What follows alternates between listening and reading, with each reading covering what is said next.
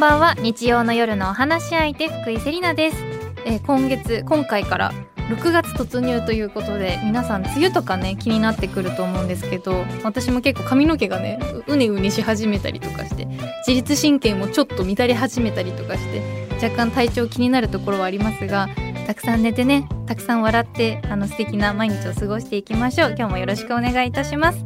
さてこの番組カラフルブーケでは性別とか年齢とか職業とか一切関係なく普段はなかなか話しにくいこと家族や友達にも相談しにくいこと世の中に対して思っていることなどなど番組を聞いている一人一人がお話し相手となって何でもおしゃべりしていきましょうという番組です。そして今日はこの後すぐ著述家でありプロデューサーでありおしゃべりカルチャーモンスターの異名を持つ湯山玲子さんとお待ち合わせしております。お楽しみに。おしゃべりカルチャーモンスターという肩書きめちゃくちゃインパクトありますね。なんでこの肩書きにしようと思ったんですか？もう始まってる？始まってますいやいや、これね、ずるっと始まるんですよ。そう始まるんですね。びっくりしちゃった。えっ、とね、いやいや、あのね、えっ、と、もともとね、私、あの、肩書きで、何やってる人なのかということを書かなきゃいけないじゃないですか。はい。で一応ね、本書いてるから、著述家、はい。ものを書く人ね。あと、それから、あの、クラシック、あの、音楽のコンサートとかプロデュースしてるから、プロデューサーってやって、はい。でもなんかもうデザイナーもやってるしな、なんか、いろいろやってたりもして、いや本当そうですよそうなんですよ。でね後であの、うん。いろいろと肩書きを並べさせていただくんですけどぱいありすぎて私も驚きました。そうなのそう。ででやっぱりでも一番強いのがよく人から言われることがあのいろんな私映画演劇音楽美術というカルチャー全域のことに関してえっ、とまああのまあ年相応の見識っていうのかな。まあええ。キャリアもそうなんだけど、でそういうことでこうであの発言だったりとか、えっ、とテキスト書くことが多くてそういうのを総合してなんて言ったらいいのかねって言った時に、ある人が「いや岩橋さん絶対おしゃべりカルチャーモンスターじゃない」って。誰ですかそのこれね、あの、ないドラッグクイーンだよ。一人のそううるさいドラッグクイーンに言われたんですよね。おしゃべりカルチャーモンスターじゃない？って言われて、うん。うんあ、それいいかもみたいな、はい。そういうことでなんかね、あの、決めちゃったんですよ。あそうだったんですね。いやもううん聞いた時めちゃくちゃインパクトあるなと思いつつも、ん。いやぴったりだなって 本当にお会いした瞬間からわーってもういいものをたくさんご紹介していただいてこんなものがあるんであんなものがあるんだよっていうのをもううん。このもう一瞬でもめちゃくちゃ紹介してくださったので、ね。あ本当にもうしゃべりカルチャーモンスターなんだなって。もう最初から突きつけられましたありがとうございます。ありがとうございます。もう小さい頃から結構おしゃべり大好きな感じだったんですか、うん、おしゃべりは好きでだったでしょうね、うん。でもねそれよりもねなんでおしゃべりカルチャーモンスターかというとですね、はい。あの本当もも物心つく時から幼稚園の年長ぐらいかな、はい。あのね、情報が好きなのよ。あの、えー。新しいものとか、はい。世の中にあるワクワクしたものを最初に持ってきて、ええ。もう一人メディアだよ。例えばさ当時なんかさはい。少女漫画なんていうの勃興期でね、ええ。いろんなリボンとか仲良しとか懐かしいはい。もうそれうちは買ってくれるうちだったんで、うん。もうそれ全全種チェックしてそれを、もうそれいち早く読んで、はい。もうね語り部よ。編集長じゃないですか。あの次はこんなの作るぞみたいな。そうそうそうそう。でそういうのもあの自分のさやっぱりリボンを持ってきてみんなに貸したりとかさ、はい。そういうのがあったりとうわか。そういうこう、うん。めちゃくちゃありがたかったもう貸してくれてそうそうそう。ここは読んだ方がいいいいとか教えてくれるそう。あの子ですね。そう。こうそう コメントもつけちゃってね。であと めちゃくちゃすごい、でなんか私がやっぱり小中学生だった70年代っていうのはやっぱり世の中が面白かったんだね、ええ。あの高度成長の時ですから、はい。だからね本当今でも覚えてるんだけど、まあ、うちの親も新しいもの好きだったんですよ。ええええそうなんでですね。えー、とマクドナルドが初めて銀座1号店できたって時に「これ!」って全員がもう着飾っちゃって。マクドナルドにおしゃれして。そうそう。もう行くぞハンバーグだっつってダーって言って、はい。それで全員でこう食べて。でそのそんなの初日に行くなんてのは今いないわけしあの、ええええ。あの東京の小学校だったんだけど、はい。でその帰ってきてから「ちょっと知ってるマクドナルドって」って話すわけよ。でしょ？やばいそうだから情報通でしょ？すごい家族すごいですうね、ん、でいろんなことがその時起こったから例えばサーティワンアイスなんてのも、ええ。あの私の実家が久我山だったから、はい吉祥寺なんていうのがそういうパイロットショップがいっぱいできたのね。うんでそのサーティワンアイスクリームできたと。でもなんじゃこれで行くわけですよ。はいでもそこでもう今でもバーガンディチェリーとか ロッキーロードっていうえバーガンディチェリーとかロッキーロードその頃からあるんですか？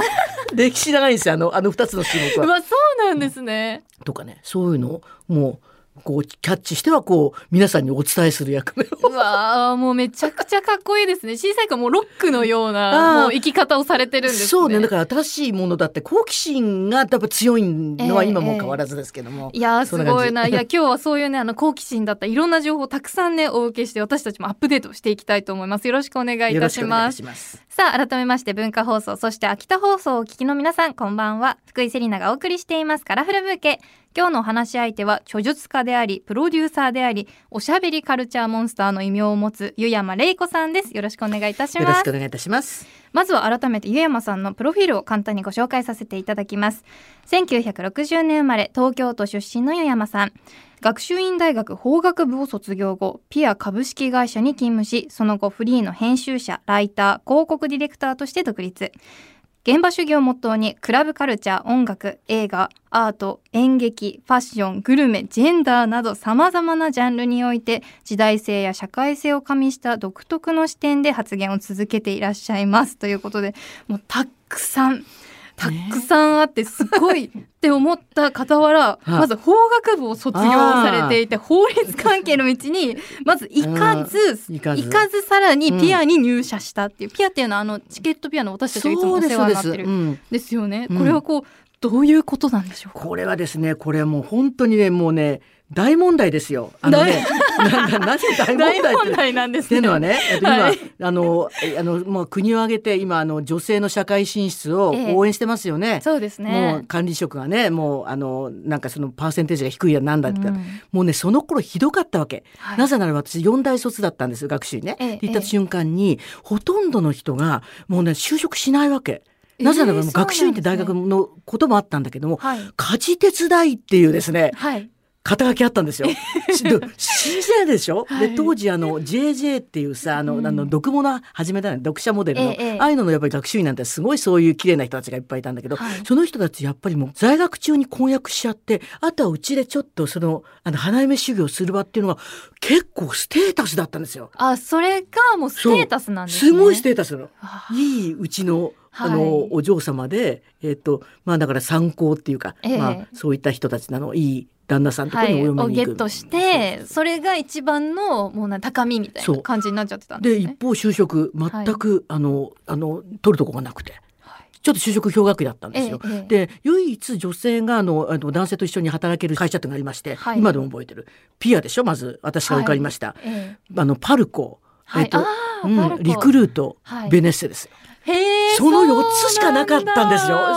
驚きでしょ？びっくりね、他はみんなあの、はいやっぱりあとあの男性とは別の給与体系で、うんうん。行ったらお茶組って感じだったかな。あちょっとしたジムだったり。う。わー悲しい。せっかく4台も出てるのに。そう。だ。からすごい、ねあの有能な人たちいっぱいいたんだけどみんなやっぱり、なんていうの？そのそっち行っちゃったかな。じゃあもうその4択の中で選ぶしかもう方法がなかった。うん、あの心ある人はそこ行きましたよねやっぱり。あのやっぱそうなんですごく押しかけたしっていう、はい。やすごい、うん。でもその 4, 4つしかない中で、うもう入社を勝ち取るっていうのも大変だったと思うんですけれども、まあ、そういう中でいわゆるカルチャー全般こう興味を持ち始めたのはいつ頃だったんえでしょうこれもうあのうちがねあの私の父親が湯山明という作曲家なんですね。はい。あのえっとお話指さんとか、はい。この指ばばという童謡を書いてので有名なんですけどね。で音楽っていうのはすごく身近にあって、うん。でまあほら私さっきも言いましたようにあの小中とか新しいもん好きだったらもう洋楽一直線ですよ。ええ。すぐバンド高校とか組んじゃってさ、はい。でもすっごい聞きもう聞き込んでたわけ。もううんうん。それから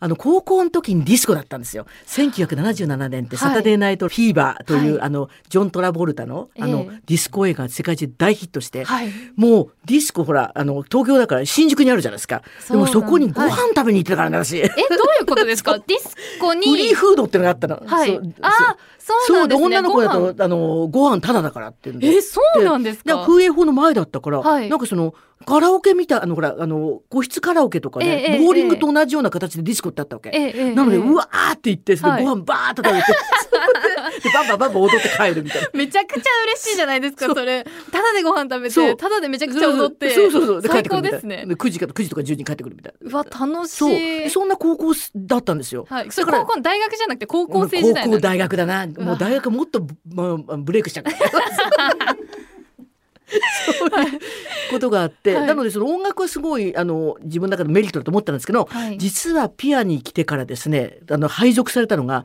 寄席演芸能狂言歌舞伎だったんですよ。へえディスコと真逆じゃないですか。でちょっと歌舞伎はねあのやっぱりそういうおばあちゃんが好きだったから見てたんですけども、ええまあ、やっぱりあんまり興味のないとこだったんですがやっぱり担当になるとそこ行かなきゃいけないじゃないですか。はい。で行くとやっぱりあの面白くなっちゃうんですよええね。ええなので両方知ってるみたいな。ディスコも行くし、ディスコ能も行くしそ、うそうそう。どっちも行くしみたいな。ななんならちょっとディスコの踊りに能混ぜてみるみたいな。これ面白いですね。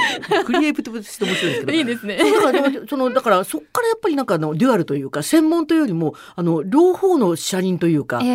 もともと全然やっぱり能狂言とかあのその辺ってあの古典芸能興味なかったんですけども、うん実はやっぱすごく面白いんですよね。ええそうなんですね。うんとなるとそっちのにあの能狂言がずっと好きで、えっと、そこであのタコツボってる人よりもあのやっぱりそのレゲエと出会ってとか、はいディスコを知ってるセンスとそこがつなげられるというか、ええええそういうのがやっぱりちょっとそういった感覚が今の私のあの仕事の役に立ってる感うじです。すごいなバランス感覚と言いますか、そうですね。うんなんかもうこっち行ってもあっち行ってもこう全部がつながって見えるというか、しかもう視界がめちゃくちゃ広そうですね。そうですよね。あの、うんこれなんか皆さんにあの聞いてらっしゃる方に言いたいんですけども、例えば能狂言の中にも、はいあのあのディスコチューンの中で同じセンスがあるんですよ。えーそうなんですかそうで私が好きなセンスっていうのがあって、はい能の中にも演目だったりとかね、ええそれと私が好きなあの、えっと、R&B だったりとかテクノだったりそこのあるものだったりすることがあこれは私が好きなものっていうのと集めていくとなんていうのかな自分の枠ができてくるっていう。へえ、うん、そうなってからやっぱりあの教養とかこうやってはい。カルチャーを教養にすることの面白さがスタートすると私は思いますね。まあ大学の大学の授業みたいなのってね。いやもう なんていうんだこ講義聞いてる気分ですね。ねね。なんかおしゃべりカルチャーをもう完全にこう講義の一つとして 慶応大学でやってほしい。はい。ぜひもうぜひやってほしいんですけども、この後もまだまだお話をお伺いしますがここで湯山さんのリクエストをお届けしたいと思います。どんな曲をセレクトしていただいたんでしょうか？えーっとねこれちょっとクラシックから持ってきました。えーっとねあのサン・サンスの死の舞踏というちょっと面白い曲です。福井セリナがお届けしています。カラフルブーケ。引き続き著述家プロデューサーおしゃべりカルチャーモンスター湯山玲子さんにお話を伺います。よろしくお願いいたします。よろしくお願いします。えーこの番組ゲストの方ととにかく何でも自由におしゃべりしていきましょうというのがコンセプトなんですが井山さんはとにかくいろんなカルチャーに精通されていてこう何を話したらいいのかっていうのをものすごくあの私自身も 多分作家も、えーめちゃくちゃ迷ったと思うんですよ。で今回は私の興味のあるテーマを独断で決めさせていただきました。まず最初のおしゃべりカルチャーテーマはファッションです。であのー湯山さんはご自身のファッションブランドお嬢のデザイナー、プロデューサーとしても活動されていると思うんですが、はい。今日もそのお洋そ服着てらっしゃるんですよね。いや本当におしゃれでこううん。ボーダーの上に、こうなんて言うんですか？ローブですか、ね、そうローブね。ローブも着てらっしゃったりとかしてうんこうコンコンセプトというか、うん。今日のこだわりも教えていただけますか？今日のこだわりはね、はい。えっ、とというかねあお嬢のブランドコンセプトを言ってあげようか、はい。これがねいいんだよ。さすがにこのコピーライターだけあったからね。あのね新橋のガード下から三つ星レストランまで大丈夫な服って。すご これで大丈夫って。これ大丈夫でしょ？ーもうもちろんです。新橋のガード下で行き,、つつも多分これ大丈夫だよね。これ、ええ。あのまあアクセサリーをちゃんとこうガツッとやればええ。全然大丈夫ですよね、どこでも行けますね。どこでも行けるっていうその、うんガード下にいても、うん。なんか決まるというかそう。ガード下がちょっとこうおしゃれな感じに決まっていくサンジェルマン・デプレで感じでしょ？完璧ですね。ボーダーだから今日。でそこからうん。三つ星レストランに行っても全然決まります。そう。だから、えーとまあ、そのごあの術語があってさ、はい。あの新橋のガード下から三つ星レストランまで、はい。お嬢を着るあなたを自由にする服っていうのかな。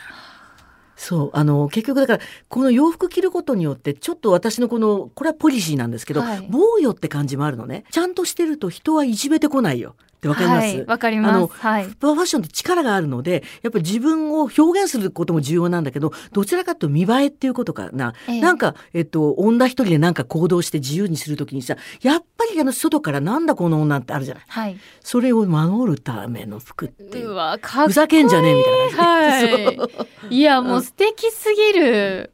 いやめちゃくちゃかっこいい。もうコンセプトも最高ですし、うん。まあ、もちろんこのファッションもなんかこうどこにでもフットワーク軽うんく飛んでいけそうな雰囲気があってうんめちゃくちゃ素敵ですね。うん。だから私のファッションはね、あのよくほら自分を表現って言うじゃないですか、ええ。人のために着るんですよファッションなんて。うわー。そうあのサービスって意味かな、はい。あのみんなほら地味な服着てるじゃないですか。楽しくないじゃないねですか。多いですよね。なんか飲み会って言ったら女子会でもいいんだけどさそこで華やいだらみんな楽しくなんない？それ。いやめちゃくちゃ色とか。はい。そう黒とか着てる場合、まあ、黒はね私も大好きで、ええ。黒あの無難じゃない黒っていうこともあるんだけども、うん。例えばここで本当にあの、まあ、私が今年流行ってるモーブっていう、はい。あんなピンクみたいなの着たらさええ。可愛いじゃない、いやそれパッとこうお花が咲いたみたいになりますもんね。そうそうそう人なんか楽しくない？その場は。いやめちゃくちゃいいと思います、しかもあの色が強いものを着てる人を見ると、やっぱ心躍りますよねそうですよね。なんかこの前私新婚旅行でメキシコ行ってたんですけど、うんやっぱもう派手な服着てる人は本当に多くて でもめちゃくちゃワクワクするんですよそれだけでちょっとあ楽しい気持ちになってう,、うんわ日本もこういう風にカラフルになったらいいなって思いますね。思いよね。これカラフルブーケなだけにね。いや本当にそうですね、うん私もちょっとカラフルな服を着てくるようにちょっとそのあのちょっと地味すぎるよ。今日今日落ち着いてますめちゃくちゃうんまあでもおかっこいいからね。まああの カーキは今かっこいいからね。そうなんん回帰ちょっと流行ってて、私この服好きなんですけど、うん。でもちょっともうちょっとお花っぽいものも着てきてもいいかもしれないですね。そうねうんうんうん。ぜひこうお嬢の中から私に合う服をぜひぜひ何でもだから何探スタしてほしいですイルと顔がいいから何でもいいんじゃない？いやめちゃくちゃ素敵だなと思うんですけども。いやなんかやっぱり先ほどもお話ししていたように若者のファッション離れ進んでいるなんていうふうにも言われておりまして、山さん的にはどう思いますか？ねこれはね本当に私日大芸術学部でずっはい。とあの15年ぐらい教えてるんですけども、ええええ。もう歴代のあの学生たちの服を見てるのね本当におしゃれをしなくなった。えそうなんですね、あのお化粧もしなくなった。あの、はい。あるあの決まってる子たちも二三人ですよ。ええ。あと他はずっとあのほとんどノーメイクで、男性も女性も一緒のまあモノセックスなはい。あのトレーナージーパンという形で楽しくやってるみたいですけえどね。えうん。ええどうなんですかね？それはこうファッション業界の方からすると悲しいのかそれともシンプルでそれそれもそれでかっこいいのかどうなんでしょう、うん。あのっていうかちょっと洋服のねあのやっぱり意味が変わってきてるのは私やっぱりねあの必ずこれさ結構有名な話があってさあの株構造は上位構造を決定するっていうあのちょっと哲学的な話があるんですけどええええ。あの下ので株構造何かというと、はい。これやっぱりあの性の問題なんですね。やっぱりモテたいとか、はい。あのこれを見てあのやっぱり男の子の気を引きたい、はい。男の子だったら男の女の子のかっこよく見せたいって私たちの世代はものすごいそれがエンジンだったんですよ。はい。で私学習院大学だったんですけどええ。私の同級生はもう銀座のホステスみたいな 全員ものすごい綺麗だったんですよ。はい。で本当に髪の毛とかもう毎日美容院行ってるんじゃないかってぐらい。すごすぎる、もうで通学するだけですね。通学するだけでもそうだったの。もうでブランドだったりすることのあのねそのブームがあったから本当に毎回毎回おしゃれしてはい。行ってる人が多かったんですけど、それは何かというとそういう世の中というか若い女性でやっぱりその自分をこうなんか男の人に見染まられることが結構死活問題でもあったわけじゃないでか。ますあそうですよね。自分のお家を決めるそう。殿方たちを探す。だって就職ないんだから、ね。結婚しか就職ないわけだからそ,、れもやってもなきゃ生きていけないからっていう。もう就活頑張ってるだけですよね、うんそう。そうそう ね本当そうですよね。そうそうそうでそれがだから今はやっぱりあのいい意味でも悪い意味でもフラットになったじゃないですか、うん。そういうことそういうことで女の人があもうギャンギャンおしゃれしなくてもいい状態になった時にどうするのかって話だったら一斉に引いちゃったってなんうか。わーそうだったんですね、まあでも逆に女性の社会進出が進んだからこそ、うん。そういうことをしなくてもよそういうくなったことですそういうことです。いいそういう現れれでもある。方もある。そういうことですそういうことです、はい。うんそういうこ逆に男性がこう、うん。あんまりこうおしゃれをしなくなってくるっていうのはどういう理由なんですか？でもともと日本人の男なんておしゃれしなかったのよ。そう。ただね、たはいだそれはちょっと逆のパターンで、はい。今ファストファッションがめちゃくちゃ一般的になってるじゃないですか。えだから例えばユニクロさんに行ったとしても、はい本当にあのやっぱりデザイナーちゃんとしてるからやっぱり普通のねえっ、とほらイージーパンツなんかでも、はいだから買ってきてるだけで様になるのよなんか。はいだから昔はひどかったから、そうなんもうです、ね、すごいどこで買ってるのこのジーパンみたいなのに。なんかどこで買ってきたのこのシャツみたいなの。を着てるシャツとジーパンの人がいたんですけど。今はもうちょっと見ただけでもみんな垢抜けてからが全然わかんなくなってそうですよるっていう感じね。とりあえずですね。もう服のこと分かんなかったらユそう。ニクロかザラに行っとけばまとまるもうベトナムみたいなみたいな。そういうねあのうん無難さですかねなんか、やっぱりこうん。のファッション業界の方から見ても生地とかそういうところもクオリティはどうなんですか、めっちゃくちゃいいんですよ。いやいいこれがんねですね。不都合な真実ってやつですよ。私ブランドやってるじゃないですか、はい。でまあちょっとあのジャージとかねやっぱりちょっとこだわったジャージ使いたいなと思うんだけどやっぱり選ぶセレクトのね基準がやっぱりいくつかないわけ、はい。でそういったあの体でさユニクロ行った時なんでこのジャージこれで売れてるのこの値段でって、はい。ということはやっぱり大量買い付け。だからやっぱりデザイナーが開発もできるんじゃない、そこがやっぱりもう資本のあるところの凄さですね。で結構やっぱり本気で作ってますよね。あやっぱやっぱり、うんやっぱりあのファストファッションファストファッションって言ってねなんか、はいファッションの内部の人はやっぱり嫌うけどもいやーもうすごいと思います。うわあうん。やっぱそうなんだそういう風に聞くとなんかああいうところもやっぱりいいんだなっていう風に思いますしうん。なんかこうハイブランドとコラボしてたりもするじゃないですか。そそれができる理由が分かってくるというかそうですね。もうファストファッションと呼ぶにはちょっと失礼なのかなぐらいに思ってきますうん。ね。ねうん。いや面白いなと思います。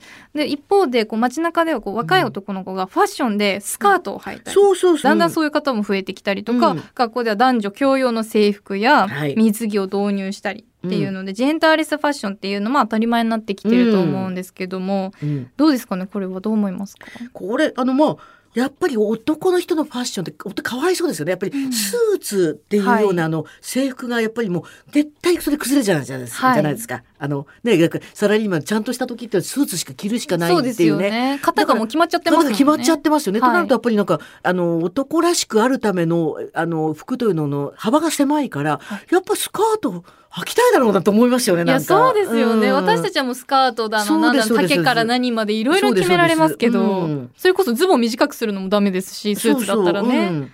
しかしながらやっぱりあの日本ってね制服をずっとはい。着てきた10代というかあの悲しい現実があるじゃないですか、ええ。私も制服大反対労者なんですけどね。そうなんですね。私は実はあのあのラッキーにもずっと公立公立で大学だけ私立だったんですけども、はい。ずっと制服着たことなかったんですよ。え。そうなんですか、うん。公立で制服なないいんです。中学もなかったです。さすが東京。さすが得でしょ、はい。どどの毎日毎日服と格闘してたわけ。お金もないから。いやそうですよね。制服って意外とお金ない学生時代にはちょっとありがたいというかそう。だからはい。何にも思考停止でいられるわけ。自分とファッションの間を、だからダメなのよ私はなんで今さあのファッションのさデザインのさ勉強してないのにやれてるかって言ったらさもうだって考えてる時間がさあなた他と違うから。ああそうなんですね。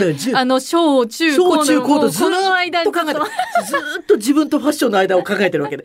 で何が似合うとかとか自分とどう付き合っていくのかってい。うことに関してもう自家や躍動中のものなんですよ。う。わあすごいな。あの私がもう思考停止ではい今日はじゃあピンクのワイシャツでみたいなもう3択ぐらいで選んでた中から、もうその中で格闘されてたんです、ね格闘されてるお金もないからねそういう時っていうのは。はいうんまあでもやっぱりこういうふうにいろんな服の形があって、うん男性も女性も関係ないっていうふうになるのはいいことですよね、楽しいですよね。楽しいですよね。うんいやこういうのが増えていってくれたらいいなというふうに思いますねもっと。みんなおしゃれしてほしいですよね。いやそうね色を使ってほしいね。カルフルブーケだけに。いや私なんかカラフルでなんかすごい気分が上がったとか言ったんですけど自分がじゃあめっちゃオレンジとかめっちゃピンクの服を着れるかって言ったら意外とこう勇気がいるというか、まあのねやりましょう。あのね全身ピンク。全身ピそうンクあの今年出てるからあの今年ぐらいで多分ピンクのトレンド終わると思うけど結構長かったですこの3年ぐらい。ええええ。なんかこうショッキングピンクみたいなねありましたね。もうちょもう宿題。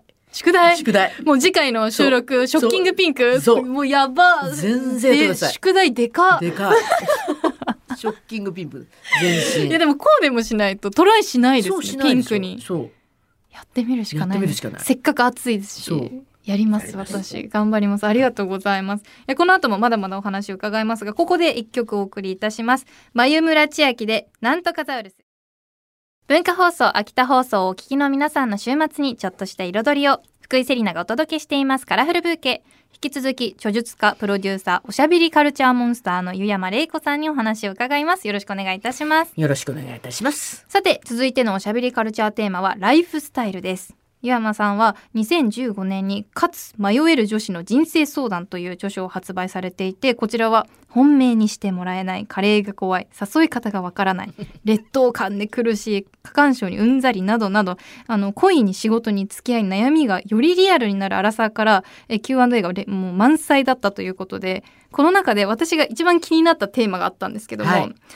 結婚後恋愛感情は絶対に冷めるというめちゃくちゃパワーワードが私のところにちょっと飛び込んできまして、ここれは本当なんでしょうか？あこれ本当ですよね。いやちょっと私的にはもう絶望しかないんですけど。あれ？もしかして新婚さん？新婚さんなんですよ私。本当に。えそうなんだみたいな、うん。えこれはうん。恋愛感情は終わるけれども、うん。最終的に愛に変わるんだよみたいな。そうそうそう。あのそうなったらいいですよね。恋愛感情がだんだんそれよりも、あのちょっとまあ言い方としては家族みたいになったりとか、はい親友みたいになったりとかっていう。ええええあのあと同じ職種だとするとねあのね同志みたいになる人がいるあのあのそうなんあの仕事のな仲間みたいなあのカップルもいますよね。ね。ええなんだけどええそこにはですね、そうなった瞬間にですね問題が一つ日本のカップルの場合にあります、セックスレスです。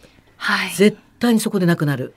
もうねこれ不都合な真実ですけどもね今はい。日2回言いますね、ええ不都合な真真実パート2ですね。パート2ですね。はい。これは日本のあのまああの10年以上あの添い遂げてるカップルはほとんどセックスレスです。はい。いやいやそうなんですね。そうなんです。うん、そこをね乗り越えられないんだよね。はい。えだからあの愛の形が変わって恋愛はやっぱりすごく性愛と言われるもんだからもう相手とあの本当に色っぽい感じになるけどそれが色っぽく思わなくなってきた時に、日本の多くのカップルやめちゃいますね。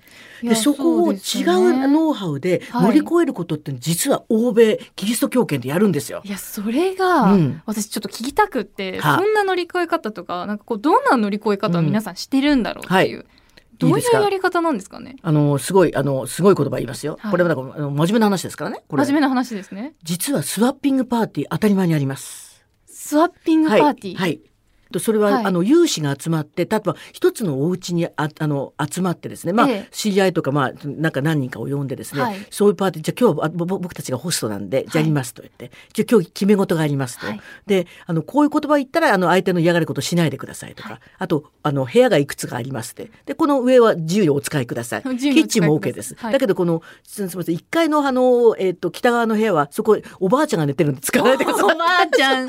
おばあちゃんを寝かせておかないでくださいそんな日にそう。で、そういうことで、じゃあ、レッツ始めましょう。パンですよ。っていうようなことがし。かもキッチンも入ってるんです会場に そそれも入って入ってねキッチンも入ってるしまあまああのロサンゼルス郊外とプールとかもあるんでしょうね。まあ、えでそれがだから全然あの、はあの恥ずかしいというかじゃなくて、はいあのやっぱりそういったような危機を乗り越えるためにこう、ええ。あのテクニックとして夫婦がやって全く恥ずかしいことではないということの認識があるんですよ。あもうレベルが違いますね。びっくりするでしょ？でこれ全然違う、うん、今ほらネットフリだったりとかさそういったあの私なんか大好きなサテネナイトライブっていうあのええお笑いで、ええ。あのニューヨークの、はい。あんなのもそういうコントいっぱい出てくるの？うわそうなんですね、でその中のコントで私も大笑いしたのがね実は小学校を舞台にして小学校の,、ええの夜集まって、はい。 sex education counselor っていうあの2人の男女がやってきて。えええっとそのなんかもっと燃え上がる方法っていうのをこうやって自分たちで使ってこうやってかぶさりますとか言ってなんかレクチャーしてくれるんですか？ありが小学校で、はい。小学校の PTA のために。これが現状なんですよ。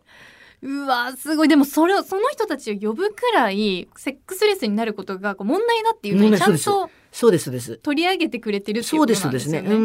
うん。うわそうなんだでもそれをすることでやっぱり解消されていって、どんどん夫婦間の愛も深まっていくんですよ行くんでしょうね。そうでしょうね。いや日本でそれってできるのかな？いや日本はねもうダメだと思う。あの そう日本ってそういうそう日本ってやっぱりそういうあのなんていうかなえっと男と女で生まれていて人間ならばそういった性欲は当たり前で、はいえっとお互いにやりましょうっていう観念を持てないんだよね。やっぱりファンタジーが好き。うーんそうやっぱりみんな二次元好きじゃないですか。大好きですねそうなんかあのな。想像上が好きなんですよ。うわもう目の前の男や女嫌いなんですよ。えー、なんでなんですかね。いやすごい。本当にもういろんな知識がもう降りかかってきてめちゃくちゃワクワク。もうなんか今もうワクワクついちゃってるんですけども残念ながらそろそろお別れの時間となってしまいました。最後に今日湯山さんがリスナーの方々に届けたい一言を花言葉にして番組で素敵な花言葉のブーケを作りたいのですがお言葉いただいてもよろしいでしょうか？そうですね。来週の土日はどっか知らないところに行ってみないか？みたいな感じです。素敵。そんな感じでね、自分の知らないところに行ってみないか。完璧です。行かないよね、みんなね。行。かない。ゴロゴロしちゃいます。ゴロゴロしちゃうね。ゴロゴロしちゃいます。あの隣の駅とかさ、降りたことないとかってあるじゃん。ない三つ先の駅ってそこでお茶を飲む感じ。でちょっといつもより派手な服を着て誰かに会うわけでもないから。そう。素敵。それをするだけでなんかこういつも普段のうん。この生活領域の見方が変わりそうですね、うん、でもうちょっとさトライしちゃうんだったらさもうとにかくさっさと東京駅に行って適当な電車に乗っての。うわーそんなことなかなかできないですけど、ならないよね。はい。でもそれさ全然私たちの自由の中にあるんだよね。おそうですよね。金がちょっとあってさ、はい。でそのなんかそれで「え今日熱海行こうへ熱海」みたいな。はい。やってみたらいいと思う。うわーワクワクする、うん、あのプランニングしないで。いや、私はやっぱり計画するような仕事モードになってんだよ。しちゃうんですよ、ねあの誰々誘ったりとかかっていうスケジュール。しない。急に行く。行く急にどっかの変なサウナ行く。めちゃくちゃいいです。そう、うん、あの時刻表見て、うん、ここパッてこれだって。そう。でそこのサウナ行く。そうそこのサウナ行く。最高の週末ですねそれは。で終電で帰ってくるはい。で次の日からまたバリバリ仕事をする、うん面白いと思うけどね。うわー楽しい、うん。人生が変わりそうですね、うん。そそこの必ずス続ナックに行くとか決めるんだよ。行ったら。楽しそうまあ、女一人寿司でもいいけど、そこの寿司屋に入るとか決めるの。寿司かスナックにかそう。絶対人生変わると思うよ。そあの1ヶ月にそれやったら12回できるじゃん、1年で。はいそうですね絶対人間関係変わると思う。もうちょっとでも人生変えたいって思ってる方もうこれですねそうですよ。占い行く金があったら、そっちだな。あの死ぬ死ぬほど占いドハマりしてた時期があってそれやるよりどっか行った方が良かったですはいそうだ出会いが。皆さんやってみましょうこれ。ね勇気はいりますけどね。そう。ちょっとの金があればできるから。そう。本当に本当に。ありがとうございます、うん。ちょっとワクワクします。うん。皆さんぜひやってみましょう。リスナーの方もこれでね人生が変わるかもしれません。占いに使う3万円があったら、その3万円でどっか行く。私占いの1万円ぐらいの本あげてます。占い見た方がいいですよとかねサッカーの原口さんに渡してたけどそれ捨てていいんで。あの旅行に行っていただいて。ありがとうございます素敵なお言葉本当にありがとうございました。湯山さんからいただいたお言葉しっかりとカラフルブーケに束ねていきます。さあそして湯山さんからお知らせなどはございますでしょうか、えーとですね、あの、私、クラシックのプロデュースをですね、やっておりまして、はい。なんとですね、今年から、えっ、と、プロオケなんですけど、あの、パシフィックフィルハーモニア東京という、はい。あの、あの、オーケストラのですね、ええ。クリエイティブディレクターに就任いたしましてですね。本当に様々なことをやられてるんですね。とうとう本当クラシックの本丸を作っていくこと話なんですけど、まあ最初に手をつけたのがですね子供たちのためのコンサートということで、はい。題しましてですね子供扱いが嫌いな子供のためのクラシックコンサート、はい。子供クラです。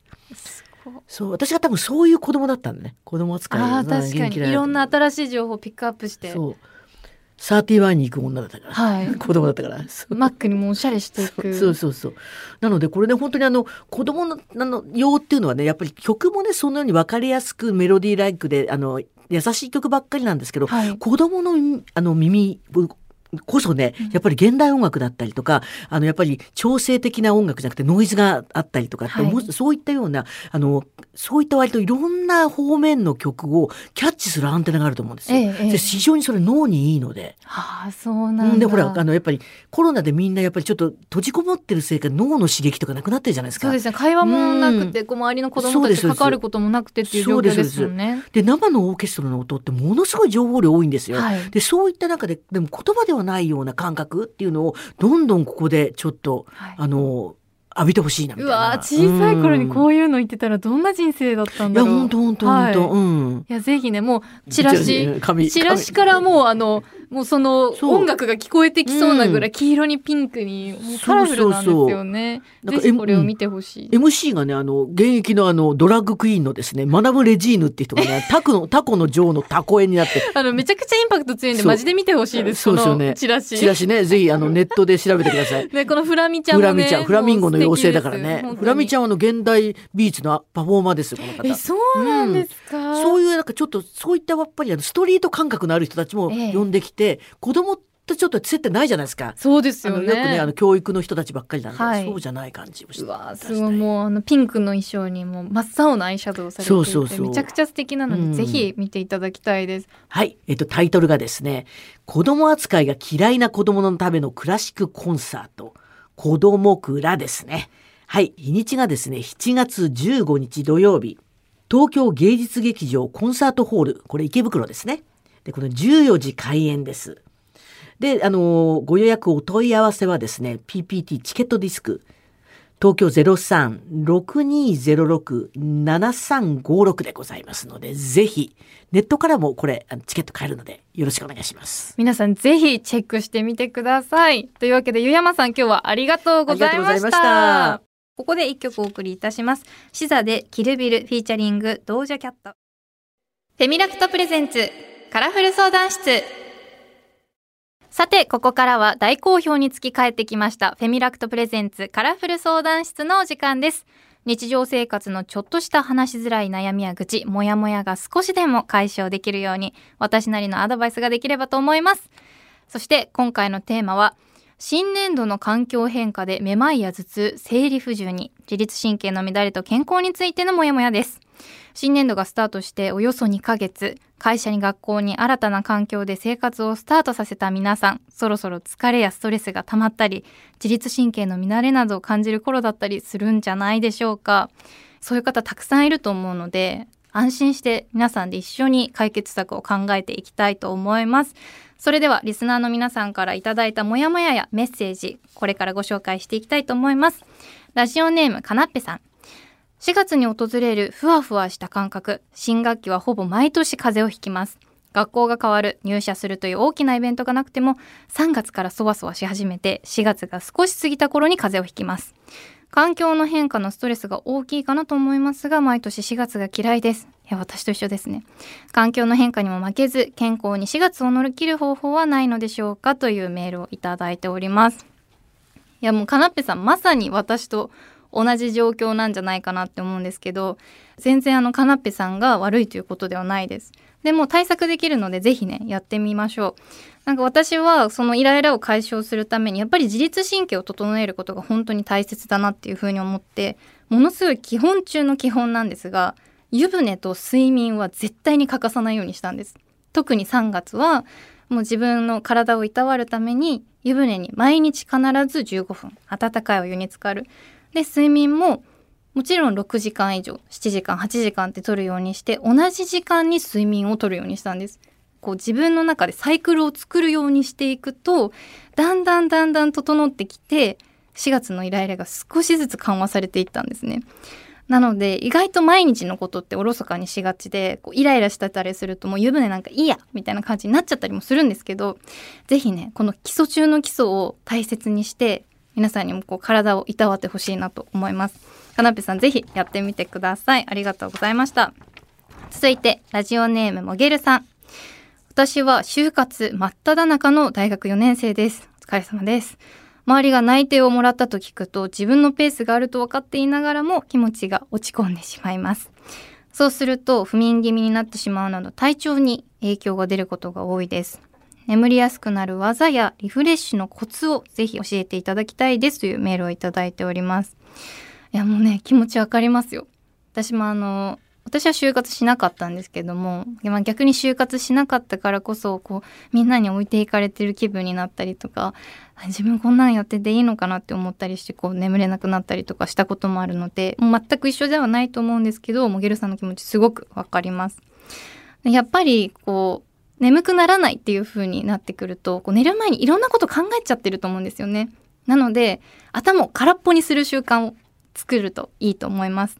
なのでその時は瞑想呼吸を深くして呼吸だけに集中して何も考えない時間っていうのをぜひ作ってみてくださいそうするとね少しだけでも体がリフレッシュされて眠りに入りやすくなると思いますぜひやってみてくださいというわけで今回は自律神経の乱れと健康についてのモヤモヤについてお話ししてきましたが最後に改めて私からのスカッとワードは生活リズムを整えリラックスして自律神経のモヤモヤを解消しようです。このコーナーではメッセージを送っていただいた方の中から抽選で毎週1名様に乳酸菌サプリメントフェミラクトをプレゼントいたします。それではフェミラクト presents カラフル相談室次回もお楽しみに。